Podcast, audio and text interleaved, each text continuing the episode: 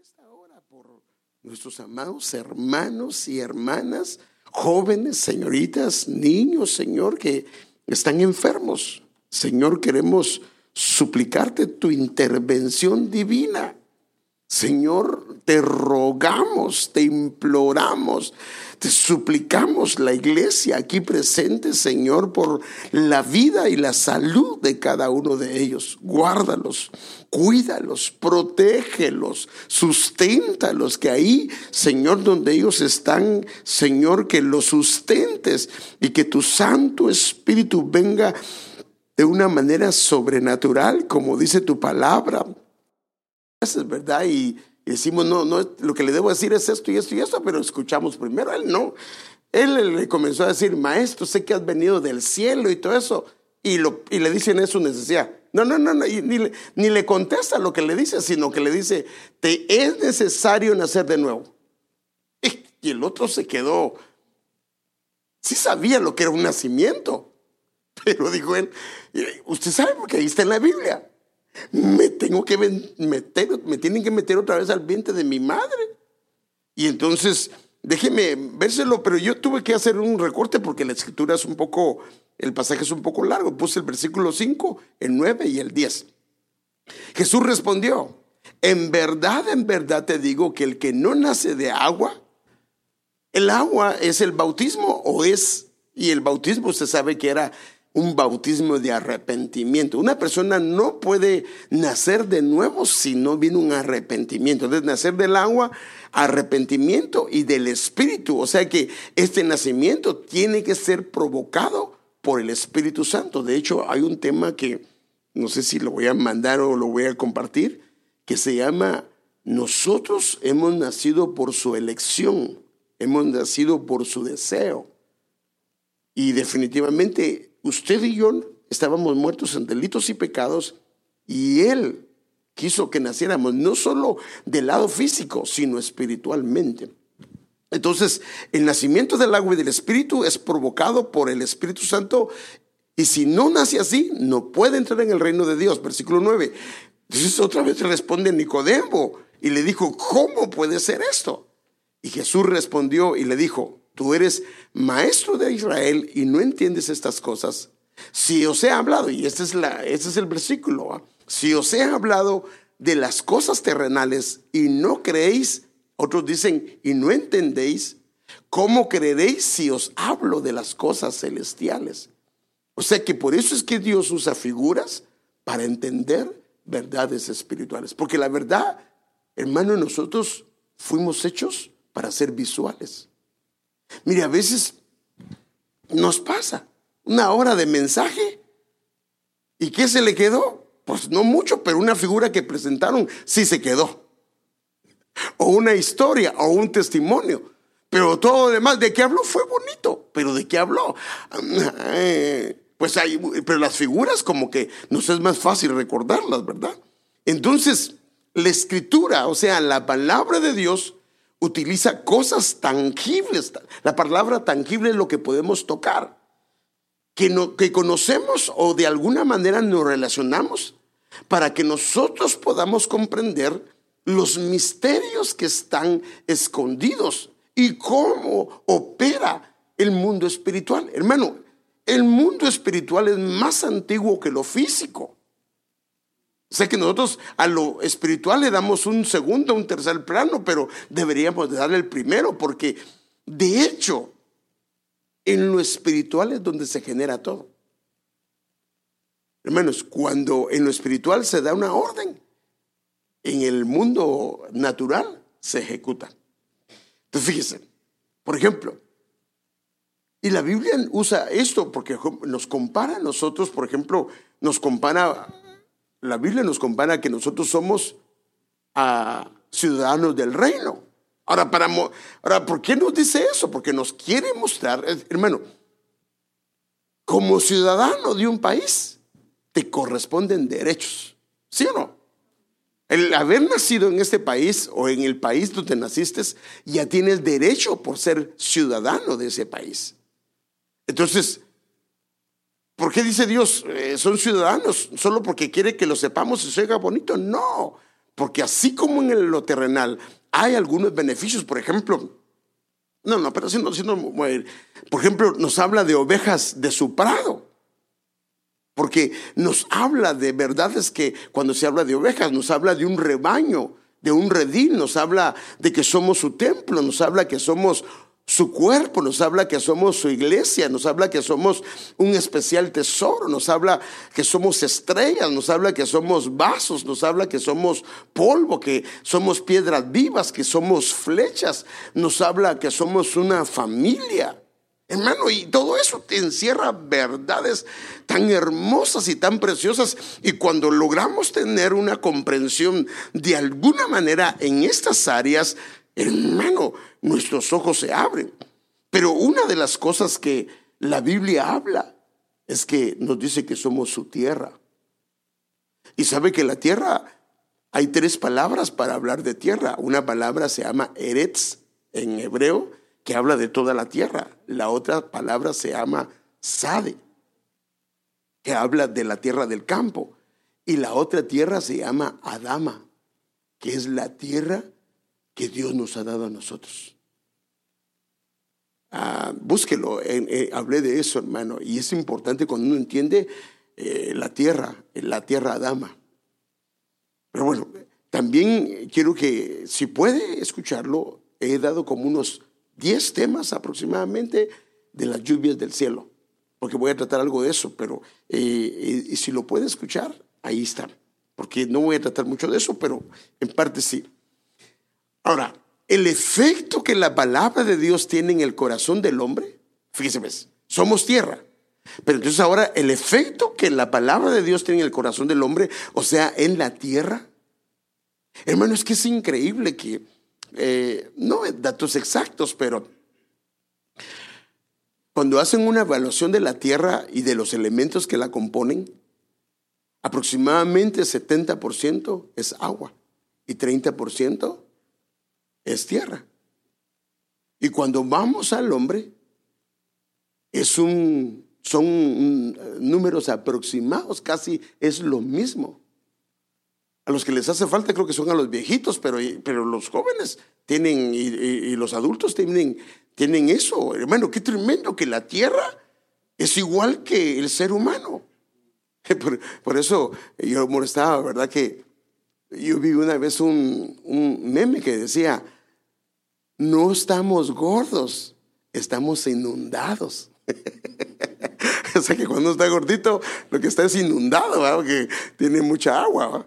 Entonces, el efecto que la palabra de Dios tiene en el corazón del hombre, o sea, la tierra, es descrita como que fuera una semilla que ha sido tirada o depositada en la tierra. Y fíjese, este es lo que le llaman la parábola del sembrador. Y aquí encontramos cuatro condiciones de tierra, o se podría decir cuatro escenarios que la Biblia, y, y esos son los que la Biblia muestra. Entonces déjeme ver, no voy a ver esto, solo eh, eh, cuando el Señor tierra, tira la semilla y Él habla de cuatro escenarios y cuatro condiciones de tierra. Y no lo voy a ver porque no es lo que quiero hacer, sino que Solo quiero hacer un pequeño resumen de la, de la parábola del sembrador. Por ejemplo, está la semilla que cayó junto al camino. Y esto cuando va a la descripción que hace el Señor es la gente que no entendió la palabra y como no la entendió, dice que el maligno vino y la arrebató, la arrebató del corazón, o sea, la arrebató de la tierra. Dice que tremendo, o sea, qué importante es esto. La otra es la semilla que cayó entre pedregales, que es la que tiene poca profundidad.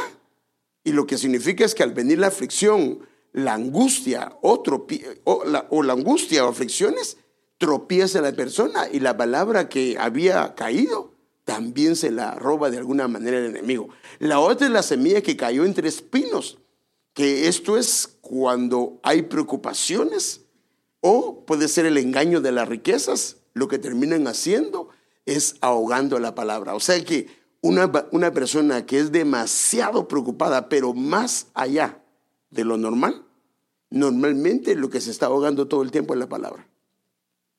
No importa cuánta palabra. Hermano, es que hay gente que Mire, hay gente que escucha al apóstol todo el día, pero no crecen. ¿Por qué no crecen? Porque la, las preocupaciones ahogan la palabra. Esto lo puede ver usted ahí, pero yo no, lo que me interesa solamente es ver una perspectiva de lo que, cómo usa el Señor las figuras.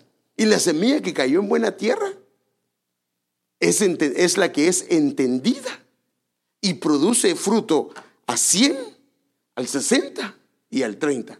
Ahora fíjese pues, sí produce fruto, pero también no produce el mismo fruto. Si no hay al ciento por uno, que es lo ideal, lo óptimo, al 60 por uno o al 30 por uno. Y tiene una razón de por qué se da esto. Ahora, si no hay, ahora, ¿por qué es que aquí dice, y por qué es que desde el principio lo que, por qué se roba el enemigo la palabra? Porque no hay entendimiento. Y la buena tierra lo que tiene es que entendió la palabra. Porque lo que pasa es que el entendimiento es lo que se requiere antes de la obediencia. Entonces, fíjese, pues, dárselo de esta manera. pero esto lo voy a ver muy rápidamente porque yo solamente quiero enfocarme en otra cosa. Por ejemplo, en lo físico, en lo terrenal, una persona puede oír o puede ver. Entonces el conocimiento me lleva a una esfera espiritual, pero si pasa por un proceso. Entonces, por ejemplo, si una persona no solo oye, sino que escucha. Esto significa que pone atención. Le pone atención y esto tiene que ver con la meditación de la palabra. Entonces va a la siguiente parte. Entonces al escuchar, entonces se genera una fe. Y entonces al generarse una fe y al, al, creer la palabra que ha recibido, entonces viene el entendimiento.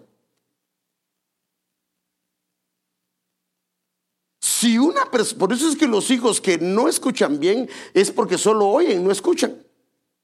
O porque no entienden, porque solo han oído, no han escuchado.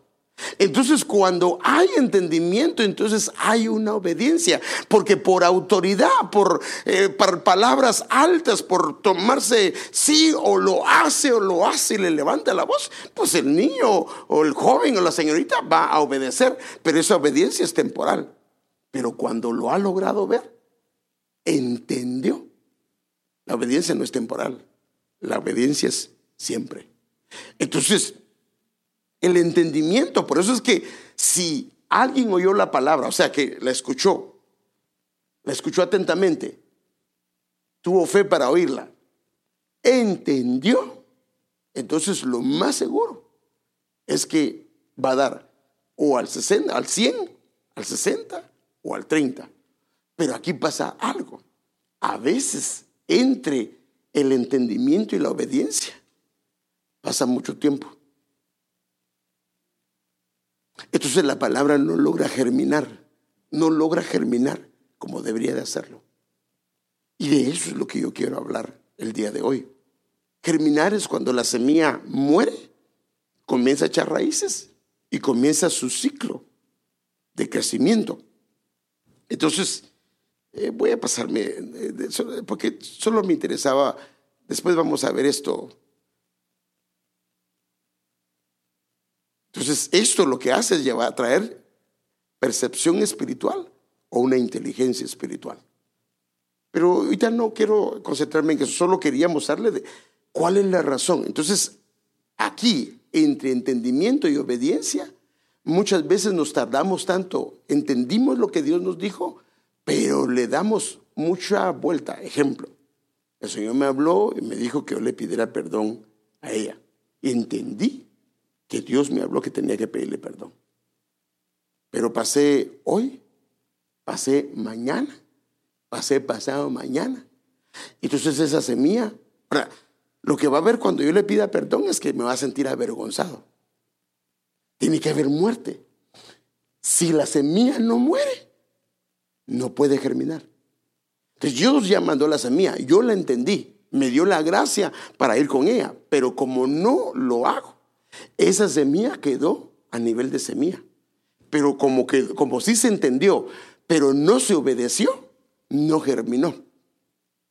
Entonces fíjese, Entonces hay semilla que cayó en buena tierra, o sea, en entendimiento, y aún no ha dado fruto.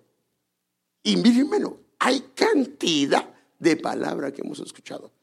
Porque la mayoría de los que estamos acá, por lo menos tenemos uno, dos o tres años de ser creyentes. Con esa palabra que, que germinara, hermanos, seríamos árboles de justicia, plantío del Señor, hombres y mujeres con un carácter y un temple y una estatura en el Señor. Pero ¿por qué no lo somos? Porque muchas semillas se entendió pero como no se llevó a la práctica, entonces no ha germinado y como no ha germinado es que las aguas dejaron de caer y no han venido sobre esa semilla que ya está sembrada y Dios en su bondad le permite que quede ahí. Y algo otras también fueron a nivel de promesas que Dios prometió algo, salió de su boca una palabra, la depositó en el corazón de un hijo, en el corazón de una hija, en el corazón de un padre, en el corazón de una madre. Y si Dios la depositó está a nivel de palabra, a nivel de semilla. Y en el tiempo indicado el Señor la va a despertar. Déjenme darle algunos ejemplos. Mire cómo le dice Dios, y, obvio que se necesita agua. Porque la, esa semilla se entendió, ya está dentro del corazón. Pero esa semilla necesita morir. Y eso es la obediencia, pero también necesita el agua. Cuán hermosos, cuán eh, números 24 del 5 al 7. Cuán hermosas son tus tiendas, Jacob, qué bello es tu campamento, Israel. Y mire, es lo mismo, es como una figura. Son como arroyos que se ensanchan, como jardines a la orilla del río como árboles plantados por el Señor, como cedros junto a las aguas. Sus cántaros rebosan de agua, pero lo que me interesa es esta parte. Su semilla goza de agua abundante. Porque ¿qué pasa si le cayó agua y también germinó? Pero se le dejó de echar agua. Se muere, pero ahí está. Por eso la Biblia dice que al olor del agua el árbol reverdecerá. Entonces, fíjese, yo de esto quiero hablar. Mire esta otra escritura, Ezequiel 17 del 5 al 6. Luego tomó de la tierra una semilla y la sembró en un terreno cultivado. O sea que lo primero que se hace es sembrar, cultivar el terreno, meter la semilla y entonces la semilla a la orilla de un arroyo con agua abundante. O sea, Ahora, si viene el agua y no hay semilla, por eso es que a veces estamos en la presencia del Señor, vinieron las lluvias, pero no hay semilla. Entonces la gente solo se sintió en su presencia, pero no hay cambios. Pero cuando ha habido semilla que ha caído y viene la lluvia, se va a activar.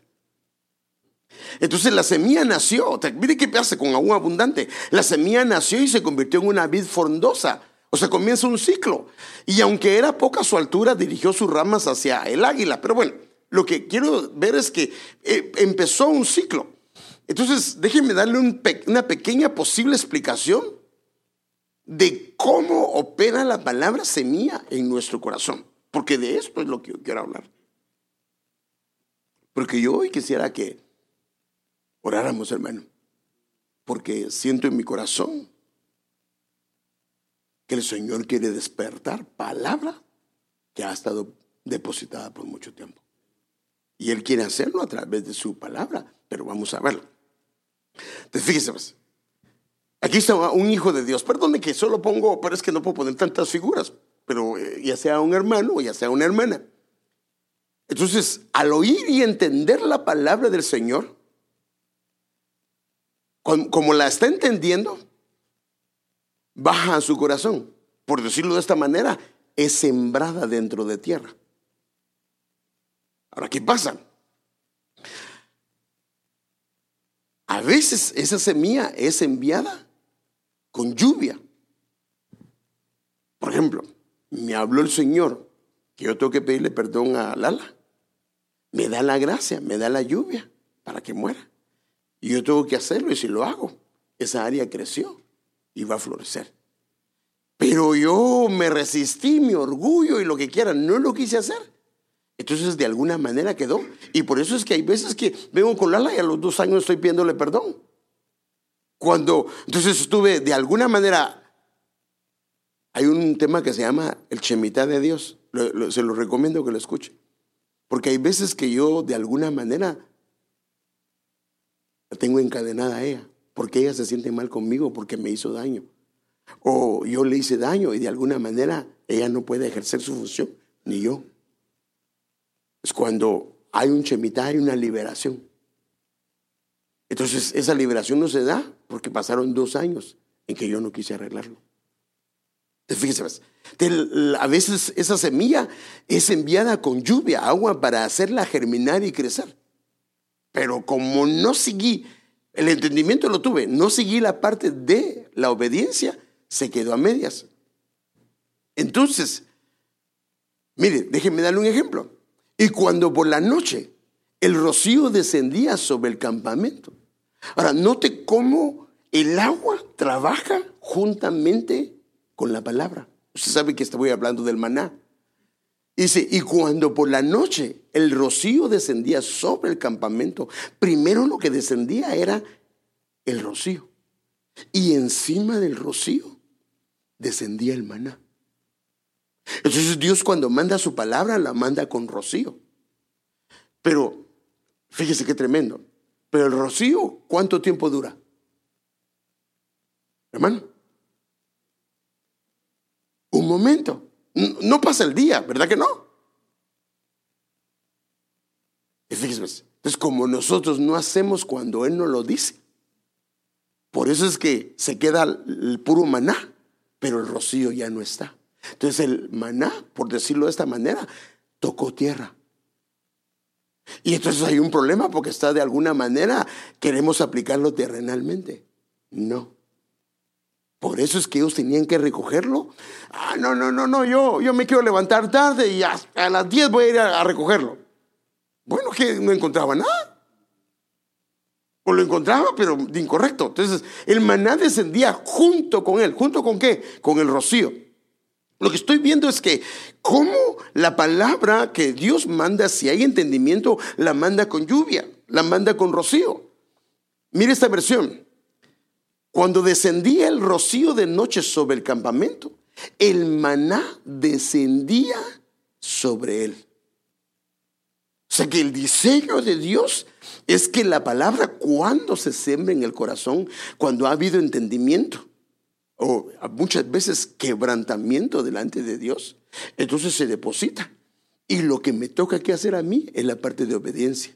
El problema, ya lo sé porque ya sé que lo tengo que hacer. Ya lo decidí en mi corazón. El problema es que me tardo mucho.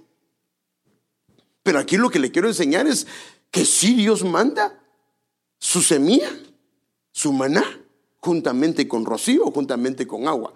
Ahora, creo que, que aquí hay palabra que es dada, sembrada, pero no germina. Entonces, este es uno. Y hay palabra que es dada, sembrada, pero no germina hasta el tiempo indicado o hasta que Dios mande sus lluvias.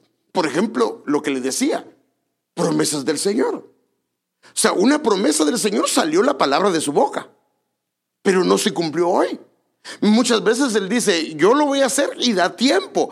Y a veces el Señor no da tiempo. Nosotros le metemos el tiempo. Pero Dios dice, yo voy a hacer esto y lo voy a hacer. Y a veces sí es específico Él. Entonces, mire, déjeme darle un ejemplo. Y vino a mí palabra de Jehová diciendo, que ves Jeremías? Y dije, ve una vara de almendro. Ahora, ¿qué es el almendro? El almendro era el primer árbol, el primer árbol, árbol ya estoy igual yo que los puertorriqueños, ¿va? Árbol, dicen ellos, ¿va? Que ya ni la, R puedo mencionar, ¿verdad? El almendro es el primer árbol en florecer en el tiempo de primavera. O sea que ellos saben que la primavera ya empezó porque comienza a florecer. Así aquí hay algunas plantas, algunos árboles que en primavera pase, nota cabal que entró la primavera porque se puede ver.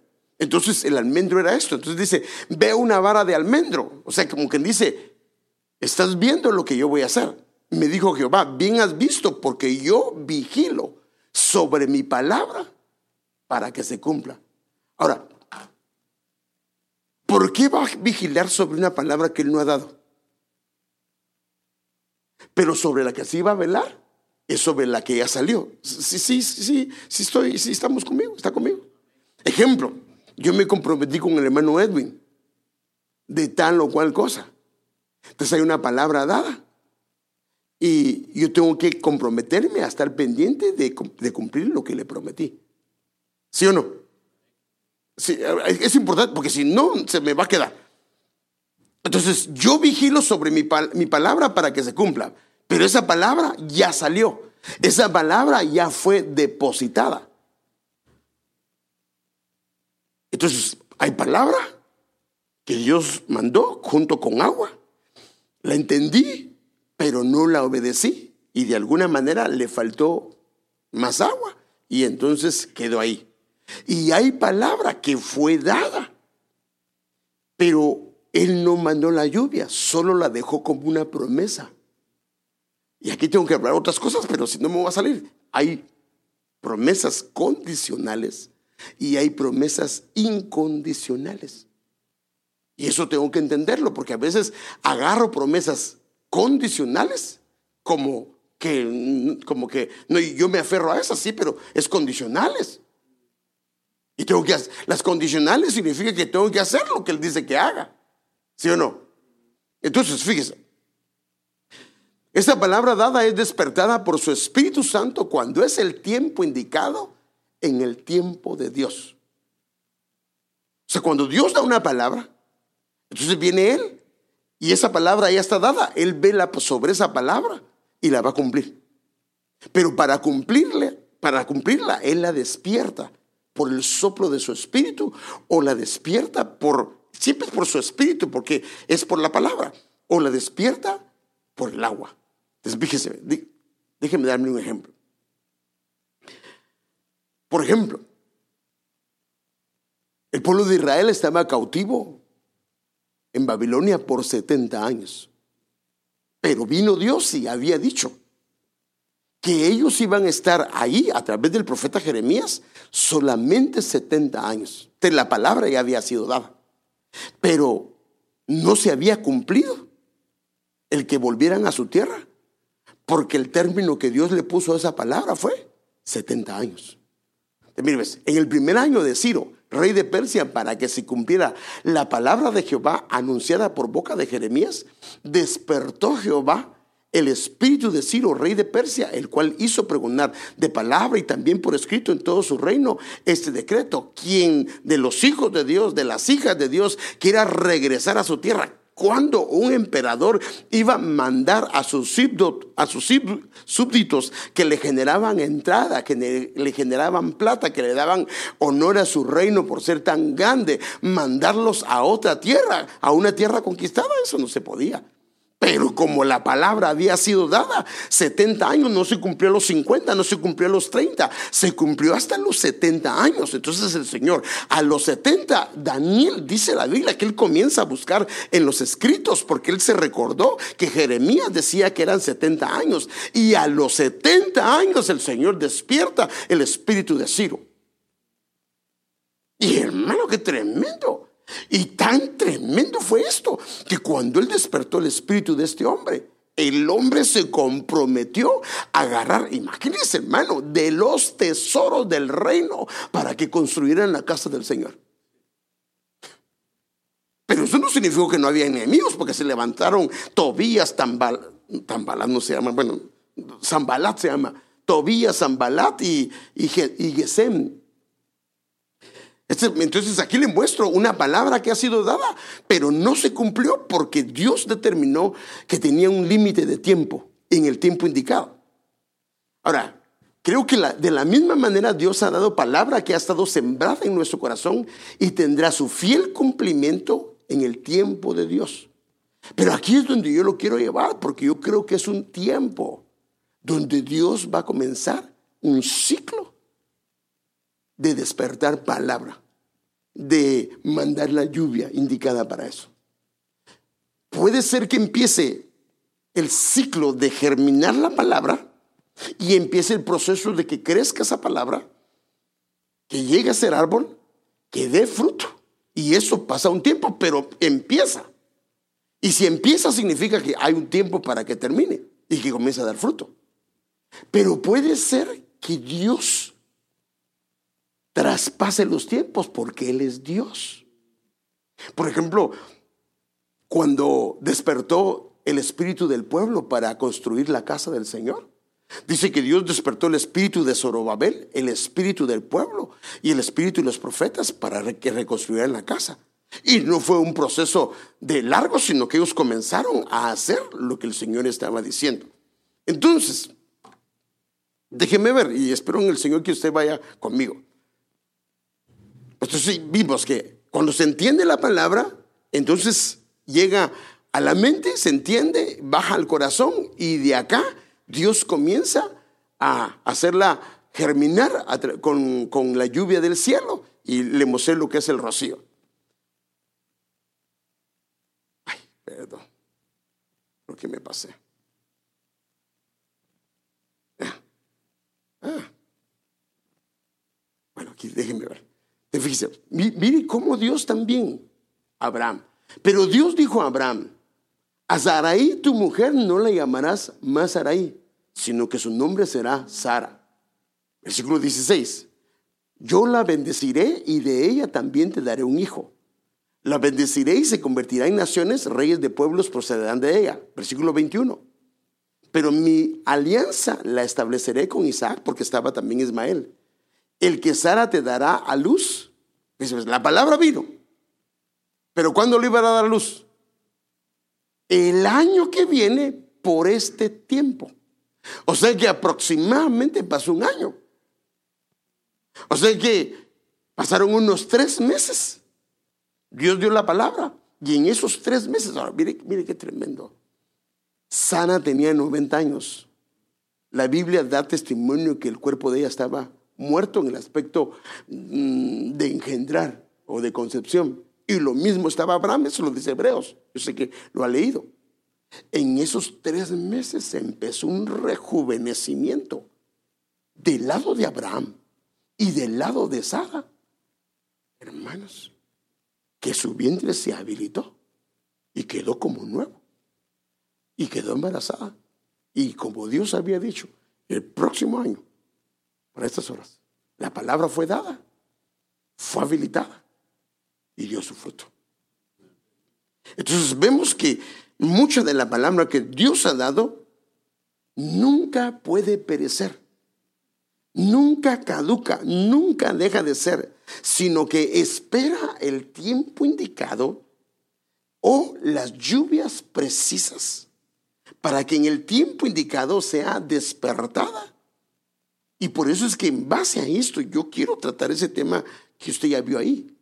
El labrador espera el precioso fruto de la tierra. Yo siento en mi corazón que mucha palabra va a ser despertada y va a iniciar su ciclo, hermano. O puede traspasarse los ciclos como lo que pasó con la vara de Aarón. ¿Qué pasó con la vara de Aarón? Estaba muerta. Era vara de almendro, pero estaba muerta. Pero ¿dónde la metieron? No estaba expuesta a las lluvias normales, ni estaba expuesto a, la luz de la revelación del lugar santo, sino estaba expuesto en la luz del lugar santísimo. O sea, otro tipo de lluvia. Y cuando se expuso ahí, en una noche, la Biblia dice que reverdeció, floreció y dio flores y dio almendro. El ciclo de un año o el ciclo de años en una noche. Y eso se puede dar. Y yo creo firmemente que Dios quiere hacer eso. Entonces, fíjese. Este, este, este, este tema ha sido sacado de un versículo bíblico. Y el labrador puede ser uh, usted, puedo ser yo, pero yo quisiera aplicar esto del el labrador al Padre, al Padre Celestial. Ahora, ¿por qué al Padre Celestial? porque de esa manera lo aplica el Señor Jesucristo. Y yo quisiera aplicarlo, porque el labrador, o sea, por decirlo de esa manera, el Padre espera el precioso fruto de tu tierra y de mi tierra. Porque no es solo un fruto. Por ejemplo, Gálatas 5:22, ¿de cuántos frutos hablas? Por lo menos habla de nueve, ¿cierto? Paz, gozo, paciencia, benignidad, bondad, fe, mansedumbre. ¿Y cuántos de ellos tenemos? Pues, ¿Qué, más, qué, qué paz vamos a tener si andaban preocupados y tronándonos los dedos? Pues no hay paz. Para el impío no hay paz, pero para nosotros debería haber paz, porque eh, nosotros el Señor hay dos tipos de paz, una paz que Él estableció para eh, eh, reconciliarlos con el Padre y una paz que dice, y yo os estoy dando mi shalom, o sea, el shalom de Él para que yo tenga paz en toda mi conducta, en toda mi relación. Una paz acá que esa la hizo una sola vez y una paz que me da para que en mi lado horizontal, por eso es que Él murió así, murió hacia arriba y murió así, porque la idea era que yo tuviese paz en todos los entornos, las circunstancias y las adversidades. Yo no puedo evitar que vengan problemas, pero sí el Señor me ha prometido que si yo creo en Él, Él me puede dar paz, aún en los peores problemas, aún en las peores situaciones, aún en las circunstancias que hay gente que está gritando. No que no seamos humanos, sino que nosotros tenemos un Dios que tiene el control de todas las cosas. Entonces, yo quiero ver el, el labrador desde las perspectivas del Padre Celestial, porque Él espera el precioso fruto de la semilla que Él ha depositado en tu corazón. Porque yo quiero decirle algo, hermano. Usted no decidió nacer espiritualmente el día que usted quiso. No. Pues sí, yo fui a la iglesia, fue a buscar a Dios. No. La Biblia dice que Él nos trajo hacia Él. Ya sea por circunstancias, ya sea por adversidades, ya sea por problemas, fue Él el que nos trajo. Ahora, la primera vez Él nos atrae. Fíjese, pues, esas son las cosas que a nosotros se nos olvida. Primero, nosotros no lo buscamos a Él. Él nos arrastró hacia Él, porque era la única forma que lo podíamos ver. Tal vez inclusive por medio de una circunstancia. Pero media vez lo conocimos. Él pone un principio. Acercaos y yo me acercaré. Entonces el problema es que Él me arrastró hacia Él. Llegué con Cristo. Pero ahora yo no me acerco. Así no funciona la cosa. La Biblia dice, acércate y Él se acerca. Y si no me acerco, tampoco se acerca a Él. Entonces por eso es que hay gente que su vida espiritual no crece, porque el que nos hace crecer es el Padre. Y por eso es que la semilla que Él ha depositado, el labrador espera el precioso fruto de la tierra. Déjeme ver un versículo que habla de Él como labrador. Yo soy la vid verdadera y mi padre. ¿Quién es el padre? Es el labrador. Podemos aplicarlo a una persona también, podría hacerse, un padre también podría hacerse, pero yo quiero aplicarlo porque, acuérdese, el mismo Hijo de Dios vino a hacer lo que su padre le dijo que hiciera. Entonces yo quiero aplicarlo como él, el labrador. Y claro, Jesús es la viña, pero, pero yo quiero más verlo hoy como el padre, el labrador. Veamos esta palabra. Eh, labrador. Labrador es una palabra que es georgos. Aparece, es la, esta es la palabra griega 1092, aparece 19 veces. Y esa palabra es el compuesto de dos palabras. Una de ellas es la palabra G, que significa suelo. Y la otra palabra es ergón, que significa trabajar, laborar como esfuerzo u ocupación. O sea que es el suelo que se trabaja. Y sabemos, hermano, que la tierra nuestra la compró Él. Él la ha trabajado, aún en medio de circunstancias. Lo que pasa es que a nosotros se nos olvida, hermano. Hay veces que nuestra tierra está tan dura que el Señor necesita quebrarla. Miren, porque hay veces que por eso es que no recibimos palabra. ¿Qué pasa con la tierra cuando está tan dura? ¿Se puede sembrar? No, por eso es que primero Dios tiene que mandar una lluvia para suavizar la tierra, para que cuando metan la pala, está suave. Si no hacen eso, tienen que agarrar el asadón para sembrar esa tierra y lo que terminen es dañando, dañando esa tierra, lastimándola. Pero Dios no quiere eso, Dios lo que quiere es que sea sencillo. Pero para eso tiene que venir la lluvia, porque Él quiere hacerlo con nosotros. Entonces, la tierra tiene que ser trabajada. Por eso es que tiene que ser un labrador que trabaja la tierra. Y por eso es que hay una, una parábola que se llama la parábola. ¿Cómo le llaman esta parábola, Padre Santo? De los obreros o los labradores, pues que van a trabajar la tierra.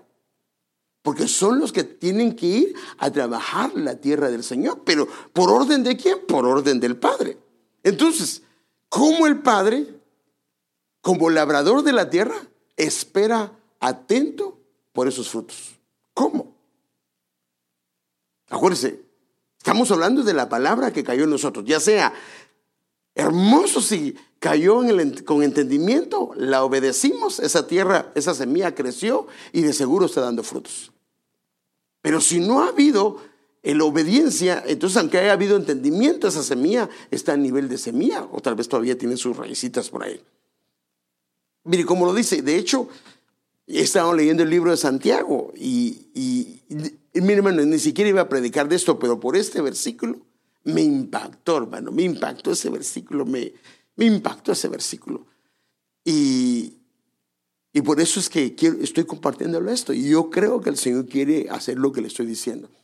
Por tanto, hermanos, sed pacientes hasta la venida del Señor. O sea, mire todo el tiempo. Mirad cómo el labrador, por eso acuérdense, por decirlo así, mirad cómo el padre, como labrador, espera el fruto precioso de la tierra. ¿De qué tierra? De usted y de mí, de la semilla que él ha sembrado. Ahora le espera con paciencia, siendo paciente en ello hasta que recibe. Entonces él reconoce que esa tierra necesita recibir la lluvia temprana. Esta lluvia es la que es la que empieza el ciclo de una semilla. Fíjese que tremendo. Entonces, la lluvia temprana, este empieza el ciclo. Este, bueno, estas son palabras mías, pero es el entendimiento que yo tengo y por lo que yo logro ver en la escritura. O el Señor no lo deja ver. Esta semilla, esta lluvia empieza el ciclo, o sea, el crecimiento de la semilla. Y la tardía, pero acuérdense que dentro de la la, primera y la tardía hay 10 lluvias más. Y de esas ya les hablé. O por lo bueno, no me quedaron pendientes como tres o cuatro, pero, pero por eso le digo, hay como 10 temas que, que di ahí y ahí usted lo puede escuchar. Y está hermoso, hermano, porque hablé sobre las lluvias de una manera en detalle, hermano. Entonces, la primera lluvia, o la lluvia temprana, o la lluvia de primavera, creo que es esta, este lo que hace es empieza el ciclo de la semilla que quedó guardada. Y la tardía lo que hace es que finaliza el ciclo haciendo madurar los frutos. Ahora, ¿cuál es, la idea de, de estas dos lluvias? Terminar el proceso de la semilla. Para que cuando venga el Padre encuentre el fruto. Hermano, mire, yo sé que es un poco fuerte esto, pero así lo dice la Biblia. Llegó él a una higuera, tenía hambre y quería comer. ¿Sí se recuerda eso? ¿Y qué pasó con esa higuera? Encontró fruto. ¿Y qué, hizo con la higuera? Y esa se, hermano, así dice la Biblia, que se secó desde las raíces en un día. En un día se secó de las raíces hasta allá. Porque Él sí viene por fruto. Él sí viene por fruto. Por eso es que cuando Dios comienza a hacer algo, tenemos que exponernos. Esa es la bendición cuando usted y yo venimos a la iglesia continuamente o nos estamos congregando. Porque, hermano, Dios nos dice que, a mí no me dice que, a veces me gustaría que Dios me dijera, hoy voy a mandar la lluvia a matar, hoy voy a mandar la lluvia a, a Yaré o la lluvia. No, no, no, no me dice pero lo, a veces lo logramos ver. Hoy está mandando el Señor este tipo de lluvia. Entonces, fíjese, pues. Entonces la lluvia tardía finaliza el ciclo. En otras palabras, es que Él se encargó de que mandó una lluvia para iniciar el ciclo. Mm, entonces, si inició algo, va a mandar el resto para que hagan crecer esa, esa, esa, semilla y manda la última. Él se compromete. Y también porque él no trabaja, hermano, él, él, no es, él no es de, de las personas que deja las cosas a medias. Media vez empezó, él lo terminará, él lo finalizará. Por eso es que es importante que inicie el ciclo. Porque iniciado el ciclo, el compromiso está él con su palabra. Por eso es que él dice que su palabra no regresará vacía, pero tiene que germinar. Si el grano de trigo no muere, no lleva fruto. Entonces tiene que haber, Padre Santo, ¿vos para qué cantaste tanto? Mira, ya no me dejaste tiempo. Nada, son bromas, son bromas. Mire que sigue diciendo, esta es otra versión. Amados hermanos, tengan paciencia mientras esperan el regreso del Señor. Piensen en los agricultores, o sea, los labradores, que con paciencia esperan las lluvias en el otoño y la primavera. Con ansias esperan a que maduren los preciosos cultivos. Pues, bueno, déjenme correr un poquito, porque creo que el domingo vamos a seguir esto. Entonces, nosotros como tierra de Dios, sus lluvias están presentes en la tierra. En la tierra que el Señor ha comprado. Entonces viene Dios, compró nuestras tierras, siembra la semilla, o la ha sembrado por años, desde niños inclusive tal vez. Y ahora viene Él y Él se compromete con algo en la tierra que Él ha comprado. Mire cómo lo dice. Es una tierra que el Señor tu Dios cuida. La tierra que le dio al pueblo de Israel. Los ojos del Señor tu Dios están siempre sobre ella, desde el principio hasta el fin del año. Y sucederá que si obedeces mis mandamientos, ahora, note otra vez la obediencia, porque si se escucha, viene el entendimiento y el entendimiento lleva a la obediencia.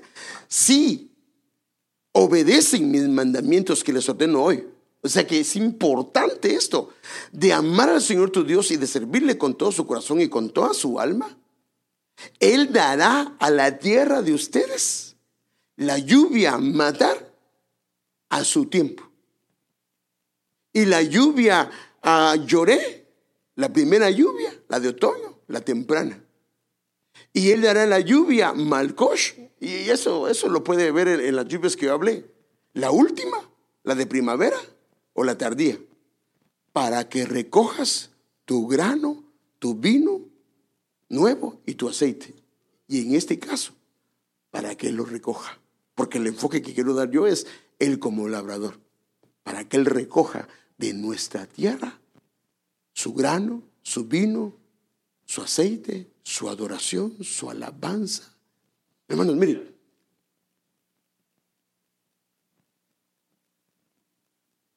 Bueno, al menos lo he logrado ver. Si no profetiza, pide al Señor que le ayude a profetizar.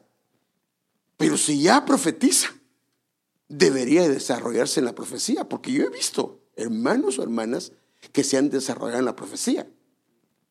Y hermanos y hermanas que pues, su profecía no es que sea la misma, pero es muy sencilla. Porque la profecía debe ir creciendo. Debe ir creciendo debe de ir creciendo. Entonces fíjese que cuando el Señor nos permita que Él recoja de nosotros su grano, su vino, su mosto, su aceite, todo. Es a una tierra que los cielos se le han sido cerrados. Este es el problema, hermano. Tiene una muerte lenta y también se puede dejar de ver su falta de agua en ella. Mire, déjeme mostrarle un cuadro, hermano, que ¿Por qué esa tierra está así? Porque no tiene agua. Pero se pone así porque en algún momento tuvo agua. Y la falta de agua la hace quebrarse. La tierra se quiebra, hermano. Y por eso dice, mire, mire que dice el Señor, dice, Jeremías 14:4, el suelo Adama. Mire, bueno, se recuerda que le hablé de la tierra Eretz, la tierra. Eh, ah, ¿Cuál es la otra que le dije? Padre Santo. La. ¿Cuál? No, está la tierra Eretz, la tierra. Bueno, está bien, ahorita, ahorita no recuerdo. y se la acabo de decir, pero se me pasó. Y está esta tierra que es la Adama. El suelo Adama está agrietado, o sea, la tierra, mi tierra está agrietado. Resquebrajado, estéril, consternado, reseco, extenuado. Y como está extenuado, está sin fruto. Pues no han habido lluvias sobre la tierra y los labradores avergonzados se han cubierto la cabeza. Porque viene la gente y dice, hermano, pues usted ya lleva años en la iglesia. y aquel nuevito, hermano, ya nos pasó. Yo llevo años y ni siquiera estoy sirviendo. Y aquel hermano que lleva un año ya está sirviendo, está en diferentes departamentos. Hasta predicando está. Y yo ni siquiera ministro las ofrendas. Me da pena.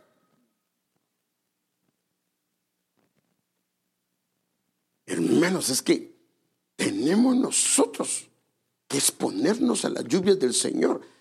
Y, ah, Santo Dios. Que la falta de lluvia prolongada puede traer varias consecuencias y condiciones fatales. Solo déjeme darle y aquí me voy a quedar. Y primero Dios voy a seguir el domingo. Mire todo lo que puede traer la falta de lluvia. Y obvio que si no viene la lluvia, ¿cómo va a activar esas semillas? Por eso es que esa tierra termina siendo sin, sin vista. Ya no es un huerto, porque no tiene vida, porque todas las semillas están muertas y lo poco que había está muerto. Entonces, mire, pues y ahí están las citas, tierra desierta, tierra asolada, tierra desolada, tierra enferma, tierra enlutada, tierra sedienta, tierra maldecida, tierra arruinada, tierra sin fruto, tierra endurecida como bronce, tierra contaminada, tierra profanada, tierra destruida, tierra avergonzada, tierra sucia. La falta de agua puede hacer eso en una tierra. Y la puede poner como le acabo de poner, le acabo de. Por eso es que una de las cosas que activan las lluvias es el cántico nuevo. Cuando viene el tiempo del cántico nuevo, que es la adoración, y yo quiero pedirle, y qué bueno que no vieron profecías hoy, porque así eh, me es más fácil hacerlo, porque a veces si doy una indicación la gente, ay, por mí lo dijo. No, no, no, no, no, no, no, no. Miren, ¿qué pasa, por ejemplo, ahorita hay un tiempo de adoración? Precioso. Ahí se está levantando un cántico hermoso. Y viene Yasmin y da una profecía y está ese tiempo. La pongo de ejemplo porque yo sé que no se va a molestar conmigo. Cortó todo. Sí, la profecía estaba. La tenía que guardar. La tenía que guardar. Porque hay un tiempo donde hay que darla. Porque sí la dio, pero se cortó la adoración. Y hermano, lo que, lo que importa ahorita es, es, darle a Él adoración, darle a Él adoración, darle a Él adoración, darle a Él. Y si hay ese ambiente, tenemos que aprovechar. Si hay profecías, dice la Biblia que el que profetiza tiene control sobre eso. Es que, es que no aguanto, no aguanto. Bueno, profeta Jeremías, aguántese un poquito, ¿va? es que me, la palabra aquí me arde, hay un fuego, sí, aguántese, profeta Jeremías, pero tiene que tranquilizarse. Tranquilícese. Ya cuando se termine ese tiempecito, entonces ahora bien, y la da. Miren, porque lo que queremos, hermanos, es adorar al Señor. Porque el cántico nuevo tiene la ventaja que los demás cantos, y, también pido a los de media que me ayuden con eso, porque eh, los cantos tienen que estar ahí. El que está en media tiene que estar cantando, porque yo a veces estoy y hay cantos que son nuevos, no me lo sé. Entonces tienen que ver esa parte de ahí. No, tienen que estar, el canto tiene que ir de acuerdo a cómo va cantándolo y por eso es que el de media tiene que estar cantando. Para que podamos ir, porque algunos no sabemos el canto. Pero cuando entra el cántico nuevo, ya no es para cantos. El cántico nuevo es tu canto personal hacia el Señor. Ahora ahí es donde viene Primero le adoramos, la alabanza es, le eh, cantamos por las cosas que él, hecho, él ha hecho. Y, la, cuando estamos en el, lugar santo, le estamos adorando por sus proezas, por sus maravillas. Pero en el lugar santísimo, le adoramos por quien es él. Y cuando vengo en el cántico, en, la alabanza le canté, en, en los cantos de adoración le canté. Y cuando viene el cántico nuevo, me quedo callado. Le estoy diciendo, no tengo nada que decirte. No tengo nada que decirte. Eso no está bien. Entonces tenemos que aprender a adorar, porque al adorar, entonces se abren las fuentes y las semillas se activan. Se activan las semillas, se activan las semillas. Y de repente, usted mismo lo va a ver. En la semana, dice, me regañó un fulano. Tranquilo. Antes, ¿usted quién se cree que, que, Ahora no, tranquilo. Me hizo un gesto incorrecto la señora de la esquina. Tranquilo. Dejé pasar la ofensa. ¿Qué pasó? Hasta la mujer le dice, ¿y por qué no respondiste? Fíjate que no sé. ¿Estás enfermo, mi amor? No, no, no está enfermo. Esa palabra está haciendo efecto. Ha germinado. Ha germinado. Pero es importante. Así es que jóvenes, señoritas, hermanos adultos, adoremos al Señor. Hay hermanos que yo no sé, practique, practique. Te adoramos, Señor. Si quiere el mismo canto que cantaron los hermanos, solo que le pone usted su letra. Le pone su letra. Pero comience a adorar. Porque cuando una persona comienza a adorar, entonces ha madurado. La tierra, su tierra ha madurado. Está presta. Y entonces el Señor deposita su lluvia y dice, quiero activar esas semillas. Quiero activar esas semillas. Porque yo creo firmemente que el Señor va a empezar un tiempo de activar semillas que han estado guardadas por décadas, por décadas o por tiempos. Pero, entonces, ¿qué pasa? Cuando levantamos nuestro cántico nuevo, estamos abriendo nuestra boca y dice, abre tu boca y yo la voy a llenar. Pues ¿cómo es eso que lo estoy adorando y él la va a llenar? Porque yo lo estoy adorando, pero él me está mandando las lluvias que esas semillas necesitan. Y entonces, como pasó con Sara, viene un rejuvenecimiento sobrenatural, como, como pasó con Abraham, un rejuvenecimiento que, hermano, cuando ella dijo, estoy embarazada, no, no, hermano, ¿no dice la Biblia que se comenzaron a reír? ¿O no?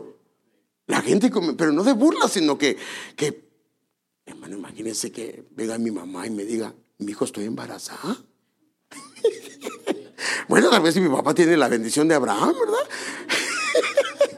pero yo creo que yo sí me reiría, hermano. No porque no pueda creerlo, sino porque, pues le da, ¿me entiende? Porque no está uno acostumbrado a ver eso.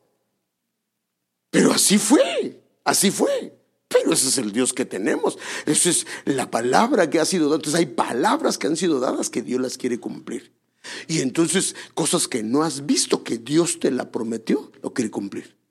Pero eso necesita que quitemos algunas cosas de nuestro corazón. Luego lo vamos a ver con la palabra implantada. Pero necesitamos, hermano. Es un tiempo nuevo para nosotros. Es un tiempo de activación de semillas y por eso es que el labrador espera el precioso fruto de tu tierra. Pero ¿cómo se va a dar? Nosotros no podemos si Él no manda su lluvia. Él ya depositó su palabra, pero necesita mandar su lluvia. Por eso es que se va a dar cuenta que hay una lluvia que le llaman de vindicación o de reivindicación. ¿Por qué le llaman así? Porque es la lluvia primera. Porque, porque es vindicación, porque ha sido olvidada esa tierra y el Señor manda lluvia y decide iniciar una etapa nueva con esa tierra. Entonces, hermanos, Dios quiere hacer cosas con nosotros, pero tenemos que estar prestos. Y por eso digo, venga todos los servicios. Hermano, bueno, si está enfermo, no, no, no, no, no, no. Si está enfermo, quédese en casita y recupérese.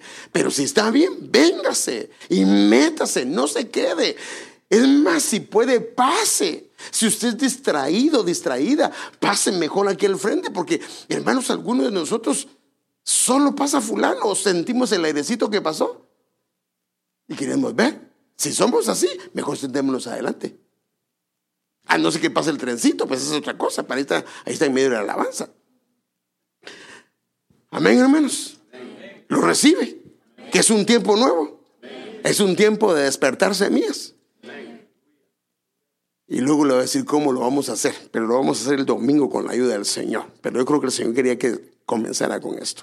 Amado Padre, gracias te damos Gracias te damos por tu palabra. Señor, estamos agradecidos por toda la palabra que has depositado en nuestros corazones, Señor.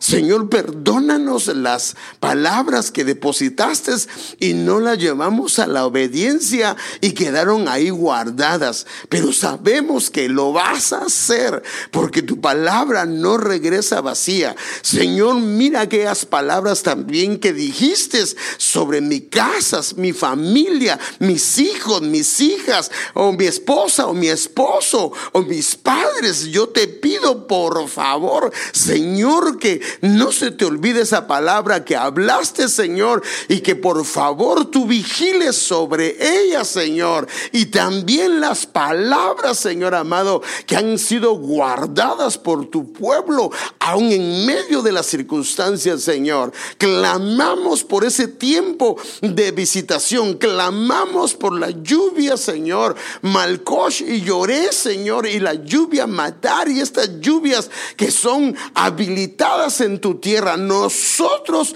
somos tu tierra. Nosotros te pertenecemos, Señor, y somos tierra tuya. Reconócenos porque la sangre tuya fue rociada sobre nuestra tierra y la semilla no es semilla de hombre, es semilla que es tu palabra que fue depositada en nosotros. Señor, clamamos por ese despertar. Despierta con tu espíritu, Señor. Esa palabra con tu lluvia, Señor. Esa palabra, Señor.